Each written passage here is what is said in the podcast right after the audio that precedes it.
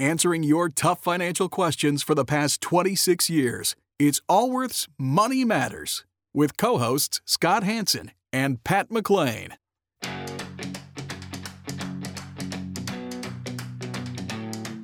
Would you like an opinion on a financial matter you're dealing with? Whether it's about retirement, investments, taxes, or 401ks, Scott Hanson and Pat McClain would like to help you by answering your call. To join Allworth's Money Matters, call now at 833 99 Worth. That's 833 99 W O R T H. Welcome to Allworth's Money Matters. I'm Scott Hanson. I'm Pat McClain. Glad you are here with us today as we're talking about financial matters. Myself and my co host here are both practicing financial advisors, certified financial planner, chartered financial consultant. Uh, rough, been doing this roughly 30 years, helping people have some financial security in their life, get to the point where work is an option, not an obligation. And I think most of our clients, it's really about helping them get to that point and then helping them uh, navigate through the financial markets throughout the remaining time of their life. So the uh, Scott, I had this conversation with my wife earlier in the week about how. So been doing it almost thirty years. How my job and my relationship with my clients has kind of changed over the last thirty years, working with.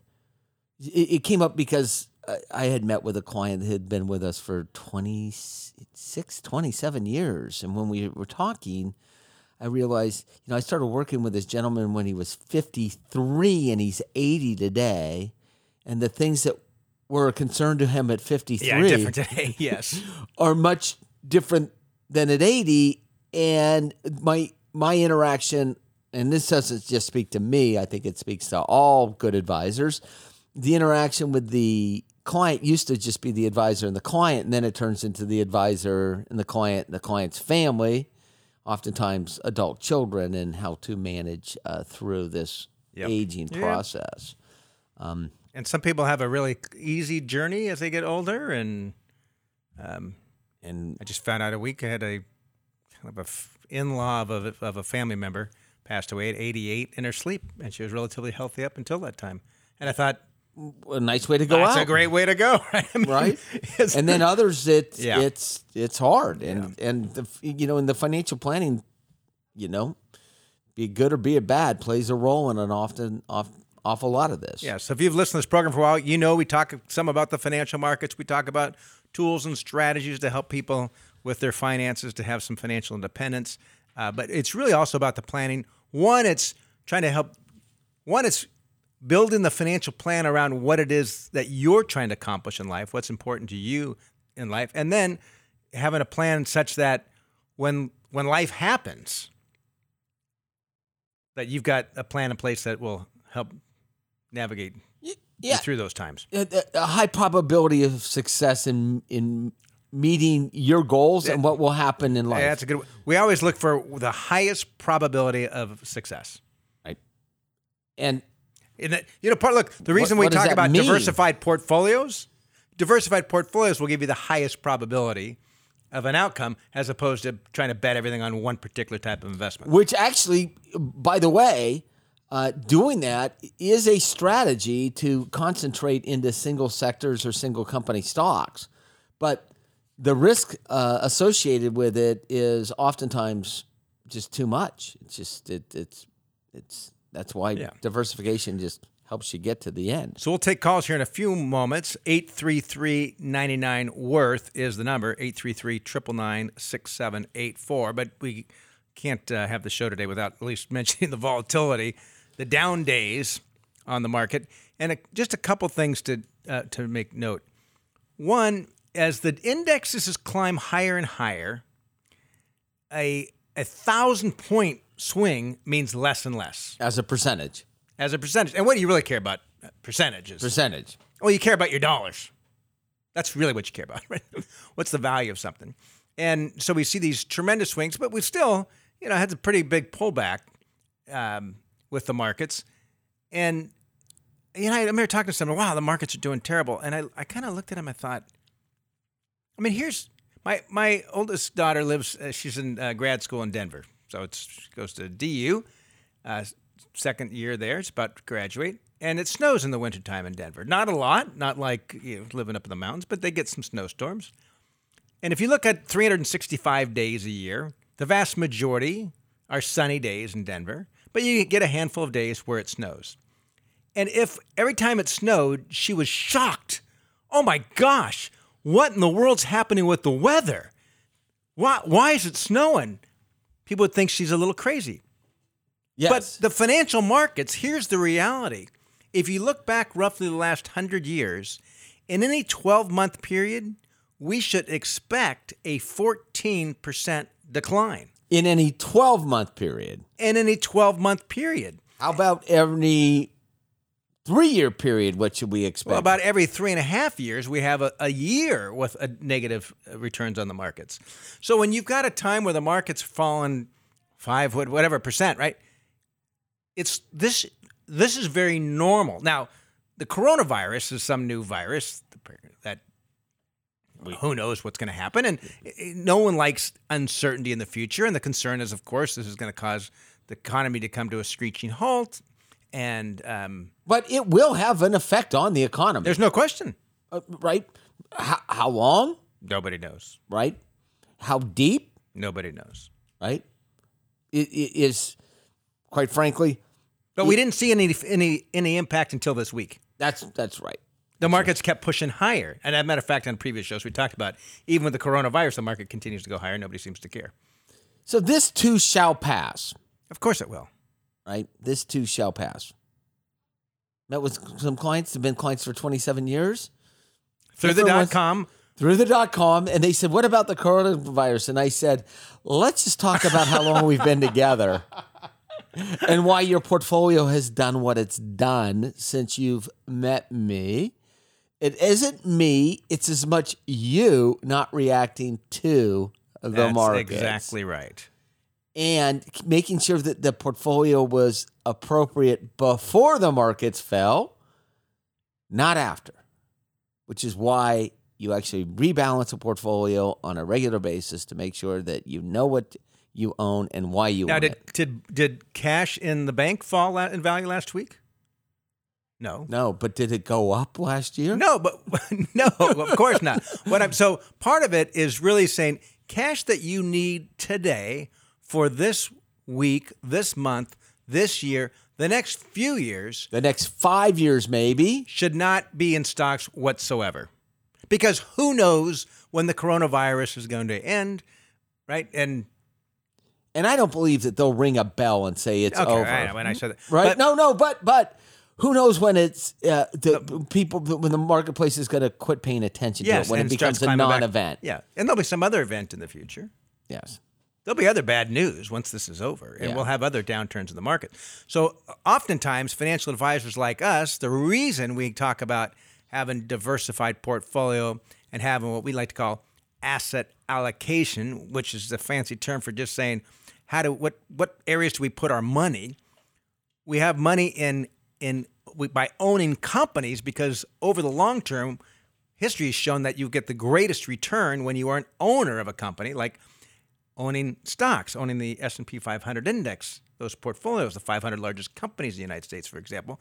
Over time, they do very well, but in a short period of time, it's anyone's guess. So if you're going, if you are currently well diversified, and you've got money not that anything you need to spend in the next five years is not locked up in the stock market, well, You're fine. who cares what's going on? Yeah. And in fact, if the markets go much lower, it may make sense for you to actually buy, Buy a little more. More. And you're like, well, why would I buy more of what Things are on fell and sale.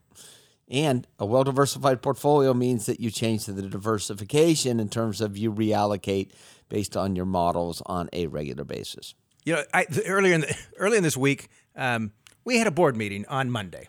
The Dow, uh, Tuesday, excuse me. The Dow was off thousand points or so on on Monday. The end of the day, we put together. I'm being very transparent here. so, the end of the day, we put together a video for our clients. Or the people that subscribe to our. No, I think it's for our, I think it's clients? for our clients. Okay. Our clients and uh, an article from our chief investment officer talking about this was after Monday, Monday afternoon, uh, with the plan. I'm being very transparent here. The plan was for that to go out that evening. It went out on Tuesday morning instead. Tuesday was another down day in the market. And frankly, I was a little ticked off at our marketing team. Like, why didn't you get this thing out? Uh, well, I want to, and the markets were off. And I'm in this our board meeting, and a board member was was uh, he says, you're, you're, he says you're not frustrated that the market's off again today, but you're frustrated about. I said, I have no. I said I don't get. I don't worry about things I don't have any control over. I can't control the markets. I can control how well of a job we can do communicating with our clients. And this is where it didn't go out, you know, a few hours late getting it out. I was a little frustrated about that. But um, That's interesting. I thought it was in, and I thought about it afterwards. I'm thinking, I'm thinking, why are you worried about them? These are the. It's just Yeah. like snowing in Denver in the winter. I mean, it happens. It's going to happen. Yeah.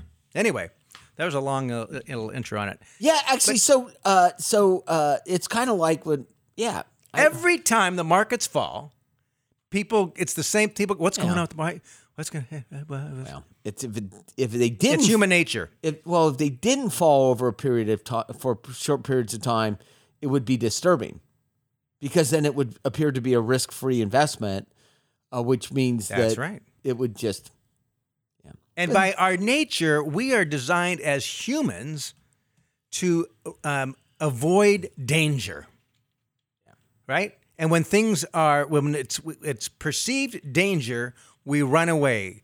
When the lions come into attack, we hide in the cave. Whatever, right? That's how we are our whole history, that's what how we are designed, that's what's kept us surviving. Avoid danger.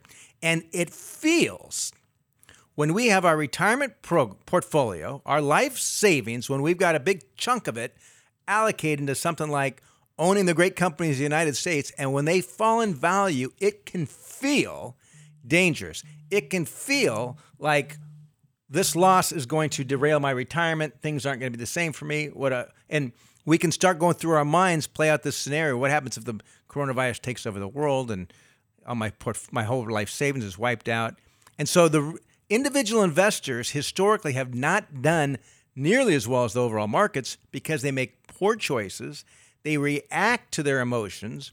They view these short term declines as permanent, and they take what would have been a short term decline in their life savings and they sell at bad times and make those short term declines a permanent destruction of their life savings. But Scott, at the same time, that's you describe the the fear side of someone's emotions, but we see exactly the opposite in over exuberant markets where there doesn't appear to be any risk. That's exactly which is the greed side. So we all Whether you like, I, I, I never really like the word greed because it's it's overused and well, we want to get we we, we don't want to we don't want to miss out. We want to if we can get Okay. An All right, opportunity I- to make some money. I'm trying to think of a different word, I but for lack of a different word, it's uh, uh, not as much greed as that. I, I, I, it's time to make money, and I'm going to do it, There we go. and there is no risk. And we all have those emotions you fight with, like, you know, Yes. fear of missing out Yes. and fear of loss. And what can happen when markets are going up? Like, for example, last year, 2019, strong year for the market. Things go higher and higher. People kind of forget that they go down in value. They over overweight. They're They suddenly have money that they're going to be used to pay for their property taxes sitting in some hot ETF. and sometimes people overweight their own uh, prowess or intellect. Oh, in- always, yes. in- anyway, let's go to the calls. So, before we start that- insulting all of our No, no, listeners, no. So he, this, this is a good opportunity to step back and say, because who knows when this is going to end? What we do know, the last 20 years, we had two times when the stock market fell by roughly 50%. One during the dot com boom, down 45%, bust. The other during the financial crisis, down 56%, somewhere in there. Big declines. One should expect a similar decline in the next decade or two. We At least hope it doesn't happen. I hope it doesn't happen, but you One should should, be prepared. definitely expect a 20 or 30% decline oh, because most those certainly, are very normal. Most certainly, a fifty percent decline is That's pretty, nasty. That's okay. pretty bad. well, but, But- but but- if you but if you plan for that and you have your portfolio allocated such that the worst kind of storm comes, you're still going to be fine. and you're not taking too much income from it. And you what you don't want to do is react to the first time something happens. That that's the that's the that's the the challenge of being an investor. And frankly, you know, we've been doing this long enough, Pat, and you, st- some of the greatest value that I personally think that I've brought to people that I've worked with over the last 25, 30 years is keeping them from making mistakes from which they cannot recover. Either getting too much in too risky assets when things are looking good or selling out when things are down Or buying products that were absolutely inappropriate, or inappropriate. buying the wrong thing. Yeah. Yeah, happens all the time. All right, so we'll take some calls. 833 99 Worth is the number. 833 99 Worth. We are in South Carolina with Mark. Mark, you're with Allworth's Money Matters. Gentlemen, how we doing? I appreciate you taking my call. Big fan of you guys. Listen to you every week. Oh, good. Thank Um, you. I, I kind of need more to. It's more of an opinion than a question. So, I'm looking at buying a second rental property. I just bought my first one last year. Uh, kind of under your advisement, I called into the show, and you guys kind of walked me through it. So I moved forward with the one last year, and it worked out great. Got a great renter in there. It's going really well. So I'm looking to buy another one. My fear is liquidating a big chunk of my emergency fund to do this. So I want to know if should I keep my emergency fund sitting in cash? See, Should I invest this Well, in a let's rental property? no, no, uh, so so remember, right? Remember, it's an asset that you're buying that's producing an income.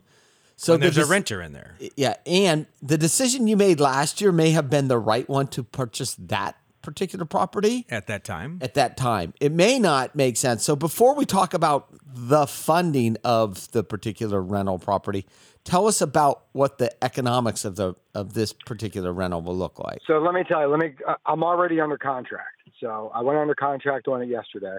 Um, it's a, a hundred thousand dollar condo. Uh, rent, mortgage all in will be about nine hundred. I can potentially get about thirteen hundred a month in, in rent. So how much how much are you putting down, and how big is the mortgage? Uh, 15 percent. Um, so I'll carry about an eighty-six thousand dollar mortgage. You put fifteen percent down. Um, out of pocket with closing costs can be right around twenty thousand dollars. I have about thirty thousand in cash. How much money do you make? Uh, about one hundred and thirty a year. And how old are you? Forty-six. Divorced. Two kids. And lines of, uh, what how much equity do you have in either your primary residence or your rental property? So my primary residence, it's worth about four hundred. I owe two eighty-seven. The rental property is worth uh, one twenty. I owe ninety-five on. And what's the interest rate on the primary? Three point seven five. And is it a 15 or 30 year fixed? 30 year fixed. is this is this condo in this this rental property in the same area as your other rental property? Yes, it is. Right, probably 10 miles away. So this is what I think I would do. You owe 287. How much do you have in your 401k? I got about 460 in my 401k. I have 25 in an IRA. I have 21 in a brokerage account.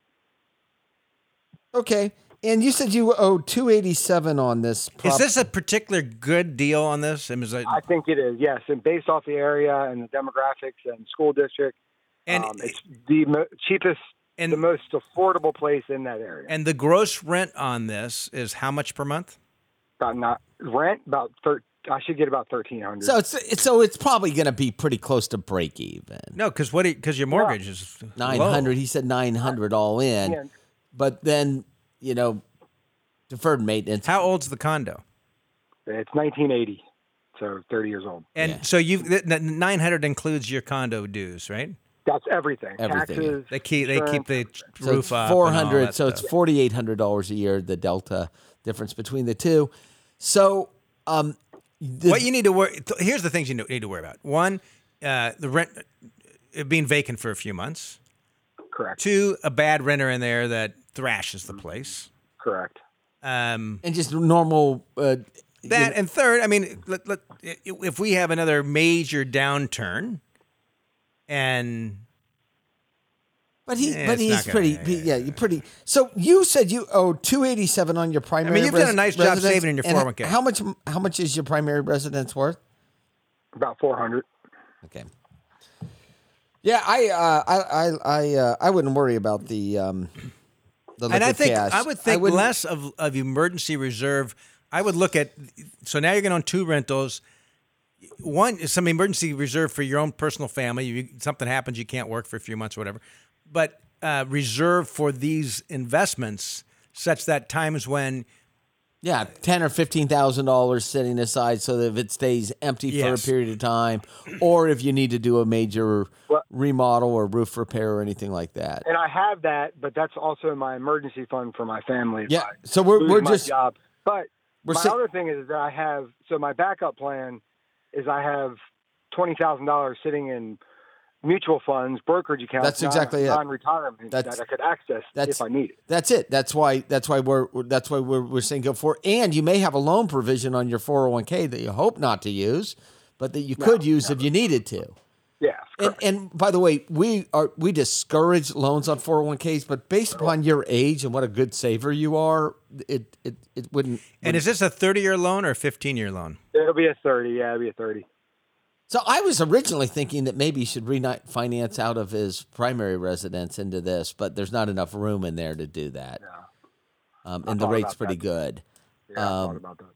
Yeah, but you could split the difference if you could lower the rate on your uh, on your primary residence by uh, Yeah, because a half a percent, then take some as much cash out of that as you possibly can, and then get a small loan on the on the condo. Yeah. yeah, the difference there, he may never get his primary residence paid off if that's the. So, in And your the challenge, the, opinion, the, the, the thing is now you you may are you taking a standard deduction or are you itemizing still? Itemizing. Oh, you are okay. So anyway, we we uh, I wouldn't worry about the, you know, you're going to save back up the liquid cash and your emergency reserve what in a I'm- relatively short period of time, and you have a brokerage account, and there's a good chance that you have a loan Now there provision might on your 401k. there, there might be some advisors out there. and There, like, Dave Ramsey is quite well known. I have respect for what he he does, and he helps a lot of people. It's it's very ba- he calls it baby steps, right? So Yeah. it's very basic financial planning. But if you follow his advice, you are not going to get hurt, right? Which is about getting out of debt, paying off your house. You will not get hurt. Um, it's not necessarily it's not clearly not the only way to build financial independence so i look at you mark you're 46 you're divorced which is always a disaster financially somehow you're still doing okay right so you've got equity in your home. You've got roughly half a million dollars saved towards your retirement.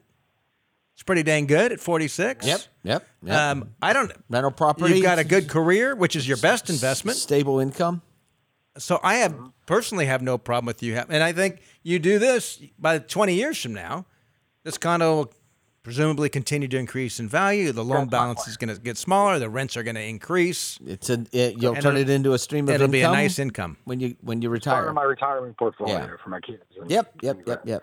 Um, I had a quick, another quick question, and this might be a dumb one, but what is the repercussions for over contributing to your 401k? You got to pull it back out, or there's a 50% penalty. Yeah, but normally, Even- does that include um, employer contributions?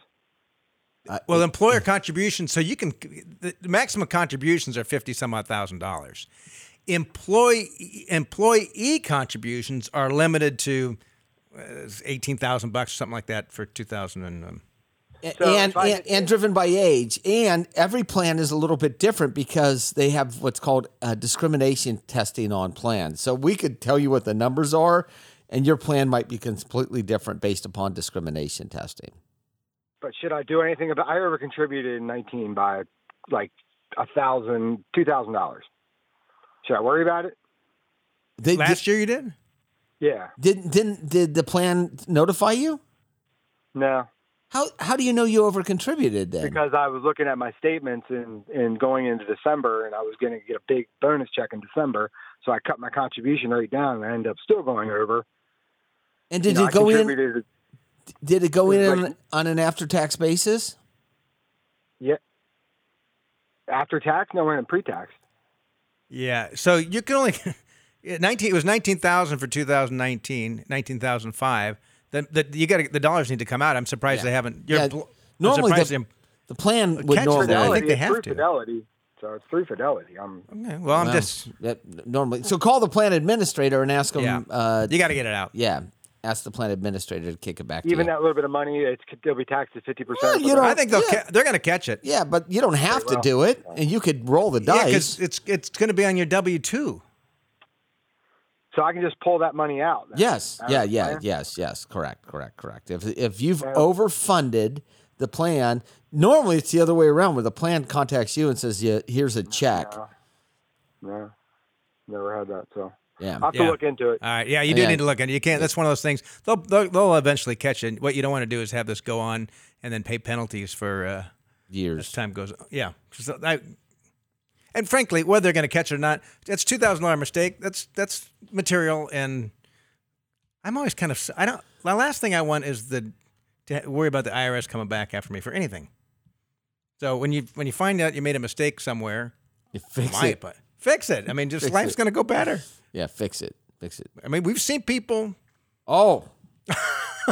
Seen fight, I could fight tell you stories. 10, 15 oh years. my, yeah. See him fight with the Oh IRS. gosh. All right, we're gonna take a quick break here. We'll come back. We'll uh, take some more calls. Uh, you're listening to Allworth's Money Matters. If you want to be part of the program, 833-99 Worth. This is Scott Hanson and Pat McClain. All Worth's Money Matters.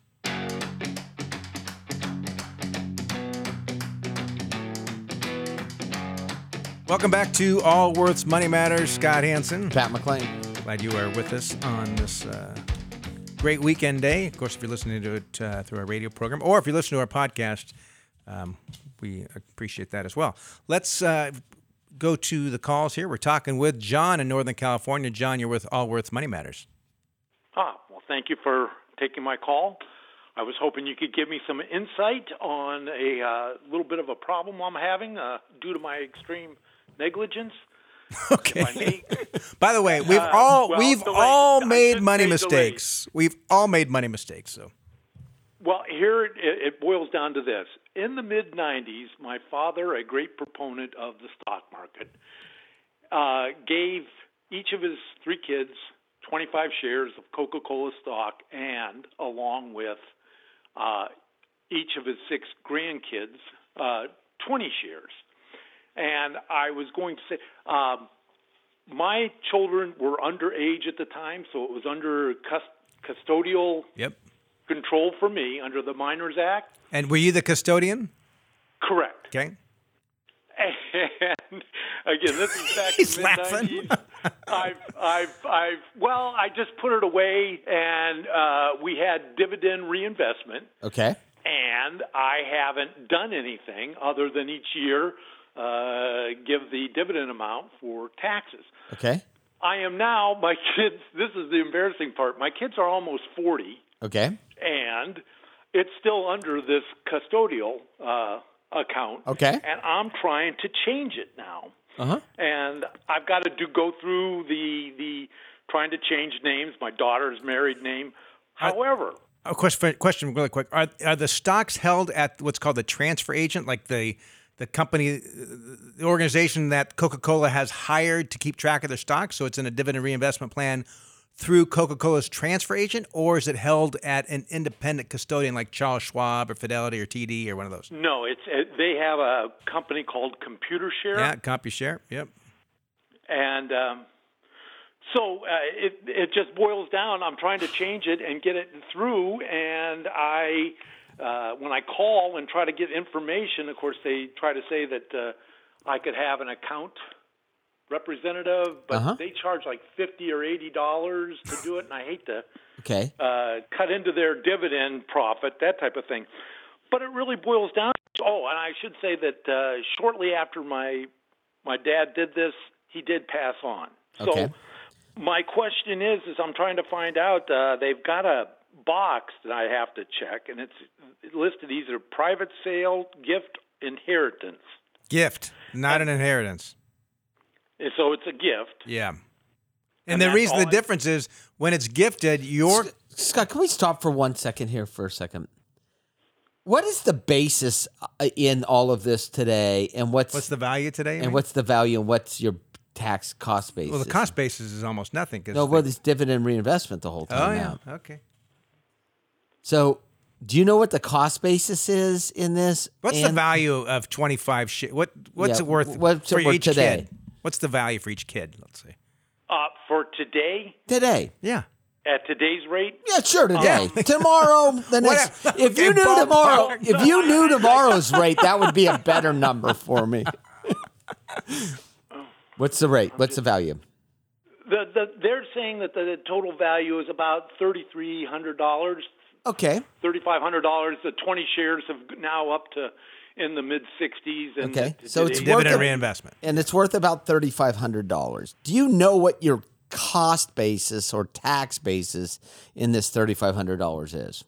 Okay, well, I know that at the time in September uh, when it was gifted to him, it was twenty five dollars and fifty seven cents Ah. a share. So here's the here's the rub. When someone gifts an asset, right? So let's say he was on his deathbed and says, "I want you to have this today. Take this." The co- his cost basis, whatever he paid for it, will carry forward to whoever he gifted it to. So when you received these shares, when your kids received these It shares, didn't matter what it was trading for on that day. Yes. On the other hand, Okay. had he passed away and his estate, either through a will or a trust, directed these shares to go to your yourself and your kids, at that moment, under the law back then, which is current law today, his cost basis is ir- irrelevant, and your cost basis gets stepped up to the current market value, which would have been twenty five bucks a share. But Okay, now every dividend that was paid out, you paid taxes on it, and it went back and bought more shares. So the tax or cost basis is whatever the value it was the day your Gr- Dad bought it. which Bought it. It's almost nothing, probably. and then any of the dividend reinvestments that he had all the way along the time, and then any de- reinvest dividend reinvestments you've had over what the last twenty five years. So in Yeah. saying this, the chances of you actually figuring out the No, cost it's basis impossible. are impossible. If you were sitting That's in my where I'm office, I would tell you. If you were sitting in my office, I would say, John, your dad was a good man. He did the right thing. Uh, we the, you, you didn't do the record keeping correct. Sell the shares. Send the money to the kids. Guess on the cost basis. Pay taxes on it, and call it a day. That's how I would do it. If I were in the situation, yeah, if I, what, what, well, if the plan, are you trying to just get the shares in the kid's name, or are you trying to cash out on these? Well, actually, what what I wanted to do is just put it into each child's uh, Yeah, that's right. individual name so that they have it. That's Yeah. what I got Why out of can't it. then Why bother? was Just pay the. to take. I'm sorry. Go ahead. It's just easier. It's just so much easier just to to liquidate the things and then cash the checks and do what you want with it. And Well, particularly if they're in a lower, if they're, they odds are, thirty five hundred dollars, Scott. I know that's for a lot of people. They're like thirty five hundred. What are you talking about? Look at the the record keeping hasn't been done right the whole time. And if you gave your son or daughter thirty five hundred dollars today, would you think they'd buy Coca Cola stock with it? well, probably not. Okay, which is which is one of the arguments why they shouldn't own it today. Right? I kind of like the idea. Just cash it out and say, look, kids, I, don't go spend this.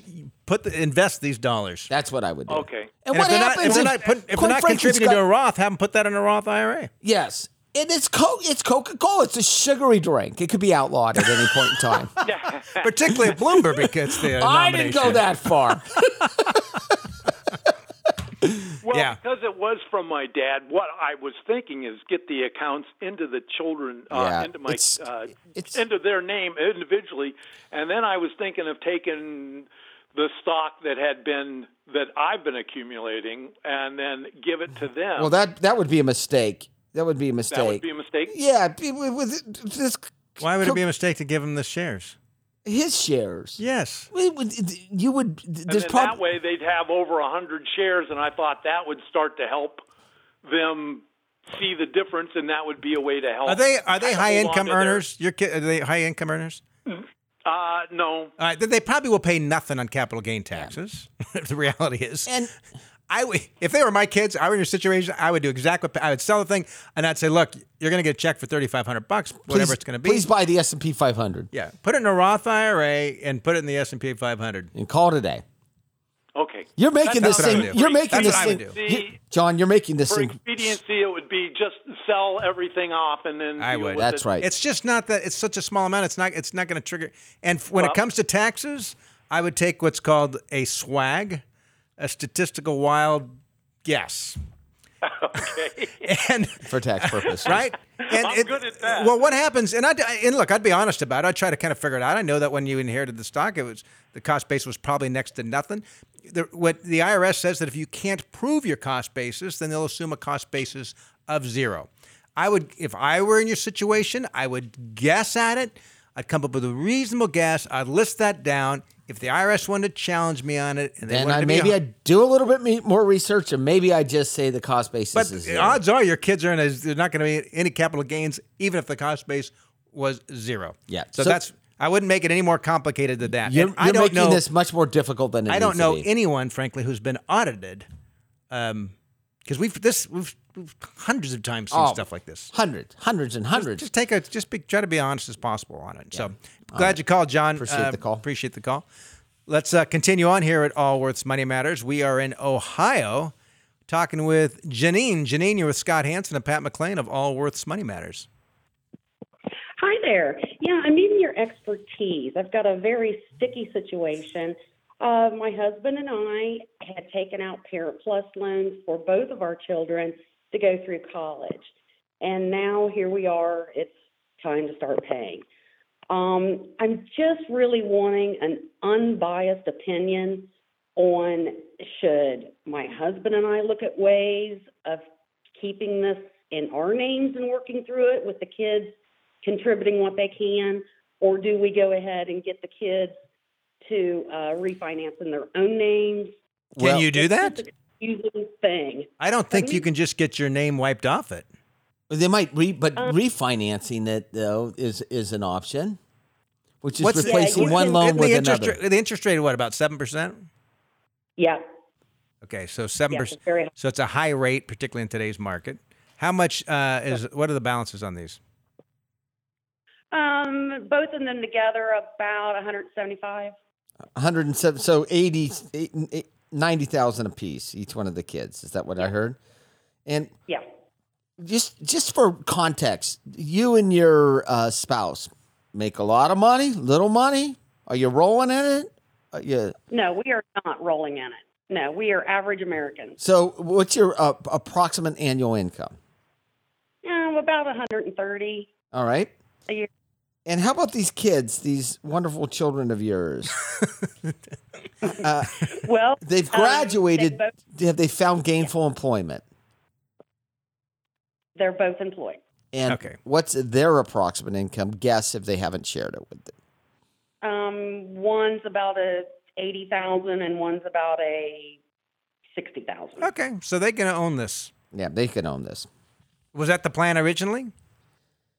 That was the plan originally. Yeah. Yes. They should- Either they were going to um, help us pay it, or it's the thing with, um, you know, if with a with the Parent Plus loan, um, my husband and I are, you know, in our late fifties, so it's our understanding that this goes away upon one of our deaths. that was one reason we thought, you know, I I don't know. I don't know that. Is that right? Yeah, it seems to be from what All I. right, which one of you is understand. going to be? Someone's going to have to fall on the sword here.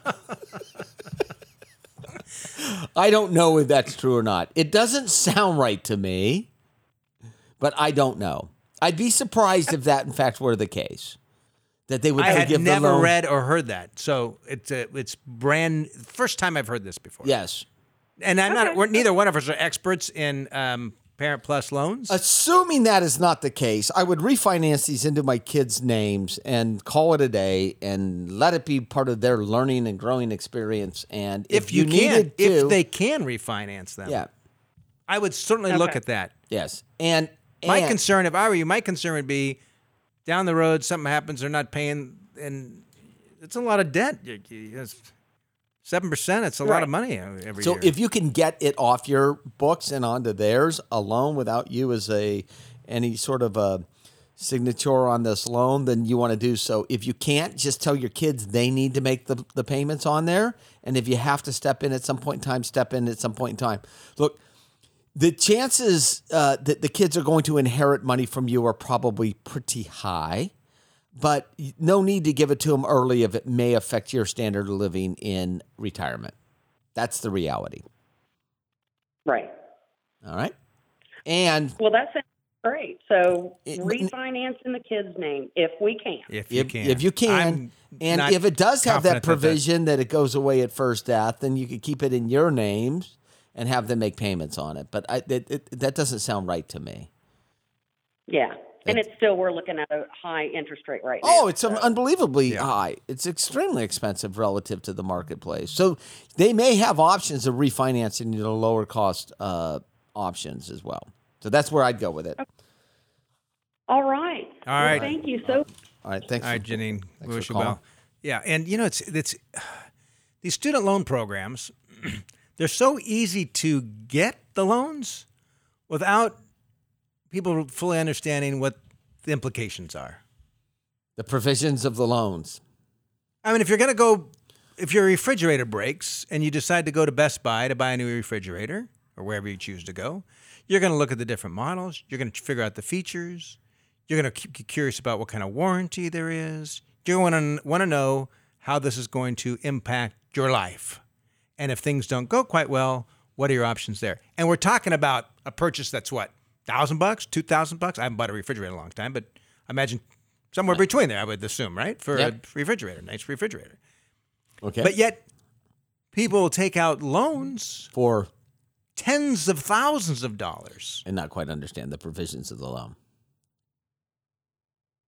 So, you know, it'll be interesting to watch. Our, um, you in know, this our, in this uh, in this presidential um, cycle, you there is such a dichotomy, and I'm not going to weigh in on one or the other, but we've been telling our clients, you know, for the last couple years, there may not be a huge reason to want to accelerate payments on your loans. yeah, I don't. I mean, I don't think that's going to happen, quite probably- frankly. well, and Loan forgiveness. I mean the challenge. If, I- if they if that ever gets there, I'd certainly like to see them deal with the problem. Problem is all these easily obtainable student loans, regardless of whether somebody has what, regardless of what the income ability Of what it, of the cover of the major. yes. You can study the most obscure liberal arts. De- You could study- and spend 150 grand, 250 grand, borrow most of it, Yes. and you'll never get a job. or design or hair or makeup or the list goes on. And it's driven up tuition costs. Yes. And there, there is nothing wrong. I look. I went to junior college. It took me. Well, I took a year off, but it took me four years to get through junior college. And I worked. I had a little business that I started to get me. And frankly, the lessons I learned. Now I missed out on the Kagers when I was 19. Yeah. I'm sorry. I missed out on some of those. How? Oh, not the whole college experience. No, I never lived in a dorm. Yes. I missed out on some of those things. And like, look, I said I said earlier in the program that my daughter's at grad school at DU. I that I they were they've been very fortunate that they went to both went to university. But if that wasn't the case, then so be it. I would not jeopardize my own financial future To make sure or that they had the jeopardize their financial future to make sure they had a college experience. It's not Well, worth it. Wait, wait, Scott. Every if you go to college, you have a college Okay. experience. You don't have a what right, fair enough. a stereotypical college experience. I guess I think the my experience I had of trying to figure out how I'm going to pay, and junior college is almost free. Look, I got married my sophomore year, so I get it. I, and by the way, I had only gone to one fraternity party, and pretty much I think I was blackballed after that. I just had no interest, I, and you had to work, and so anyway, the the idea that every student has to take the same path. Um, And their but kids. I don't think that's look. There's the- some listeners now that your kids just got acceptance letters.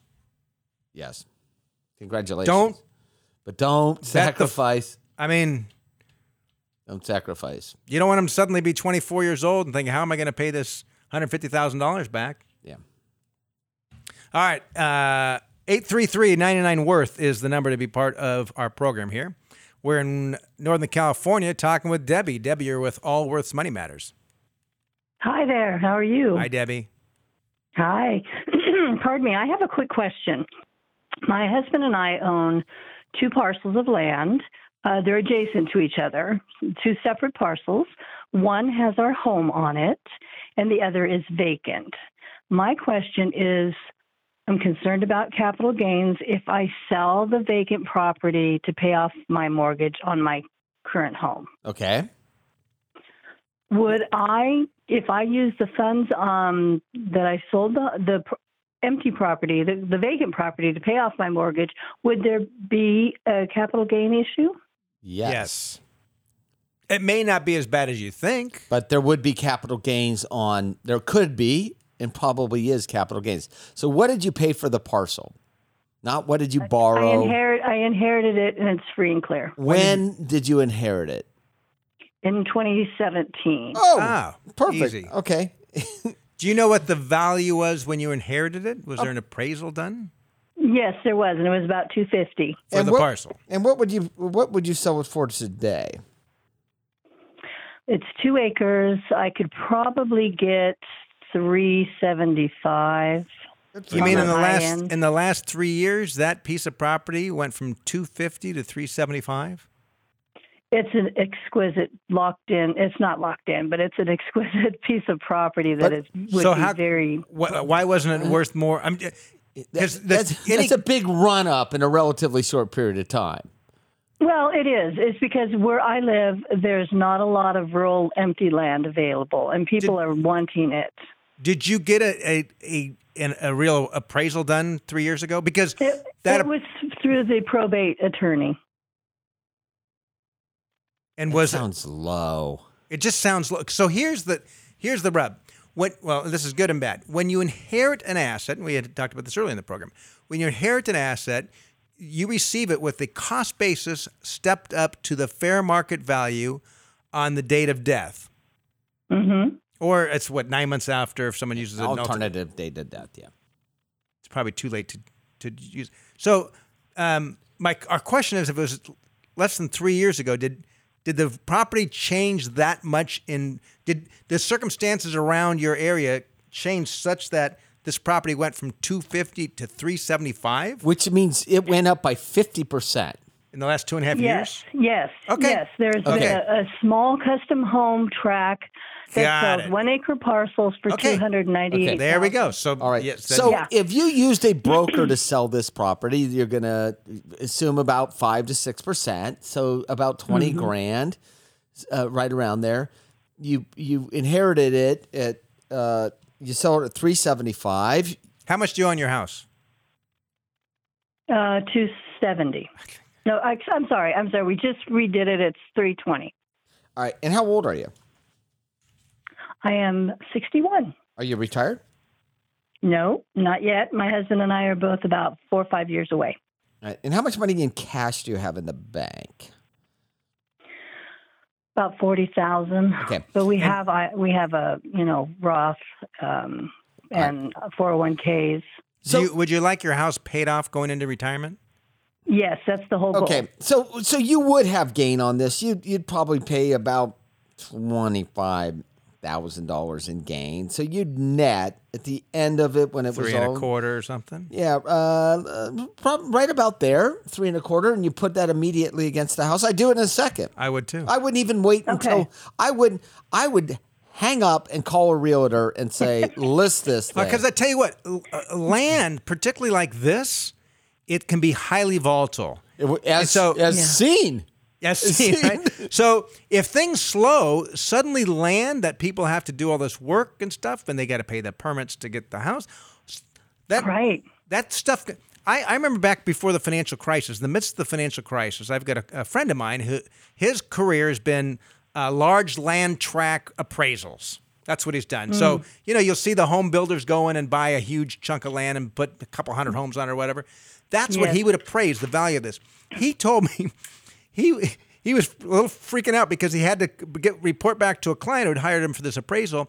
A ninety, I'm not kidding here, 97% decline in value. That's because the chances of it being developed have been pushed off years, and the carry cost was high. the carry cost because you got to Yeah, still got to pay the property taxes So, and I, Debbie, this is a blessing to you. This fits in well. Now, remember this, right? Who inherited the property, you or your husband? I did, and then had it changed into both of our names. Okay, so you changed it. Anytime you inherit or receive a gift of anything, stocks, bonds, mm-hmm. cash, land, it's considered separate property until you commingle it with your significant other. Okay. You already commingled it with your significant other. I did the first parcel, not the one I'm want to sell, has not been commingled. Okay, so if you um, if you sell this and then pay down your mortgage, you are effectively commingling it. Okay. So there are ways around that, in which case you would want to visit an attorney and figure out how to keep this separate while How, paying down the mortgage. how would that change the? if you ever got a capital gains? divorce, it wouldn't change the capital gains at all. it would if you He's ever what I talk about. if if you're Okay. you know, and I don't live in your marriage. I mean, mine's perfect. Um, Mine's pretty darn good too. Well, I mean, if it's, I think I mean, Pat- for for her. Um, Pat- I mean, I think you know Pat particularly likes to always bring this up because we've just seen enough situations over the years that um, I'm not saying, but but a good advisor would give you this counsel. yeah, that's right. You got um, that if you're you may want to consult with an attorney to keep it separate property if you use the proceeds from the sale of this property to pay down the mortgage because you took separate property and commingled it as community property. But I think it's a mm-hmm. great planning, and I think you should sit down with a financial advisor and plan on retiring in you said three, four, five years, and have them do a financial plan to see what that looks like in conjunction as paying down this mortgage. Okay. we love the I have a concept. great I have a great financial advisor who works for your company, and I will do that with him. Okay. okay. Thank you for your Uh, help. I really you. Appreciate and, it. And by the way, so we're our securities rules are such that we cannot take testimonials. So this is not indicative of all clients, and there are probably many clients that are very unsatisfied with us. But Debbie happens to be happy. Accordingly, and she received no compensation for the comment. Yeah. and I don't know what other legal dis- disclosure we made. and we didn't ask her to call the show either. Yeah. It was just, just I didn't know she was a client. But we are big fan. We are big fans of people get into retirement with their home paid off because when you don't have that mortgage payment, you need less income coming in. and the predictability. And the if you need less income, it means you need less assets that are in secure investments. You need you don't need as much savings. money not going out is exactly the same as money coming in. Money not leaving the house is exactly Yeah. the same So as unless you've got anyway, we're out of time. Uh, we certainly enjoyed having you with us this week. If you listen to via podcast, we always appreciate when people go and make a um, uh, give us a um, review on it. So we'll see you next week. This has been Allworth Money Matters. This program has been brought to you by Allworth Financial, a registered investment advisory firm. Any ideas presented during this program are not intended to provide specific financial advice. You should consult your own financial advisor, tax consultant, or estate planning attorney to conduct your own due diligence.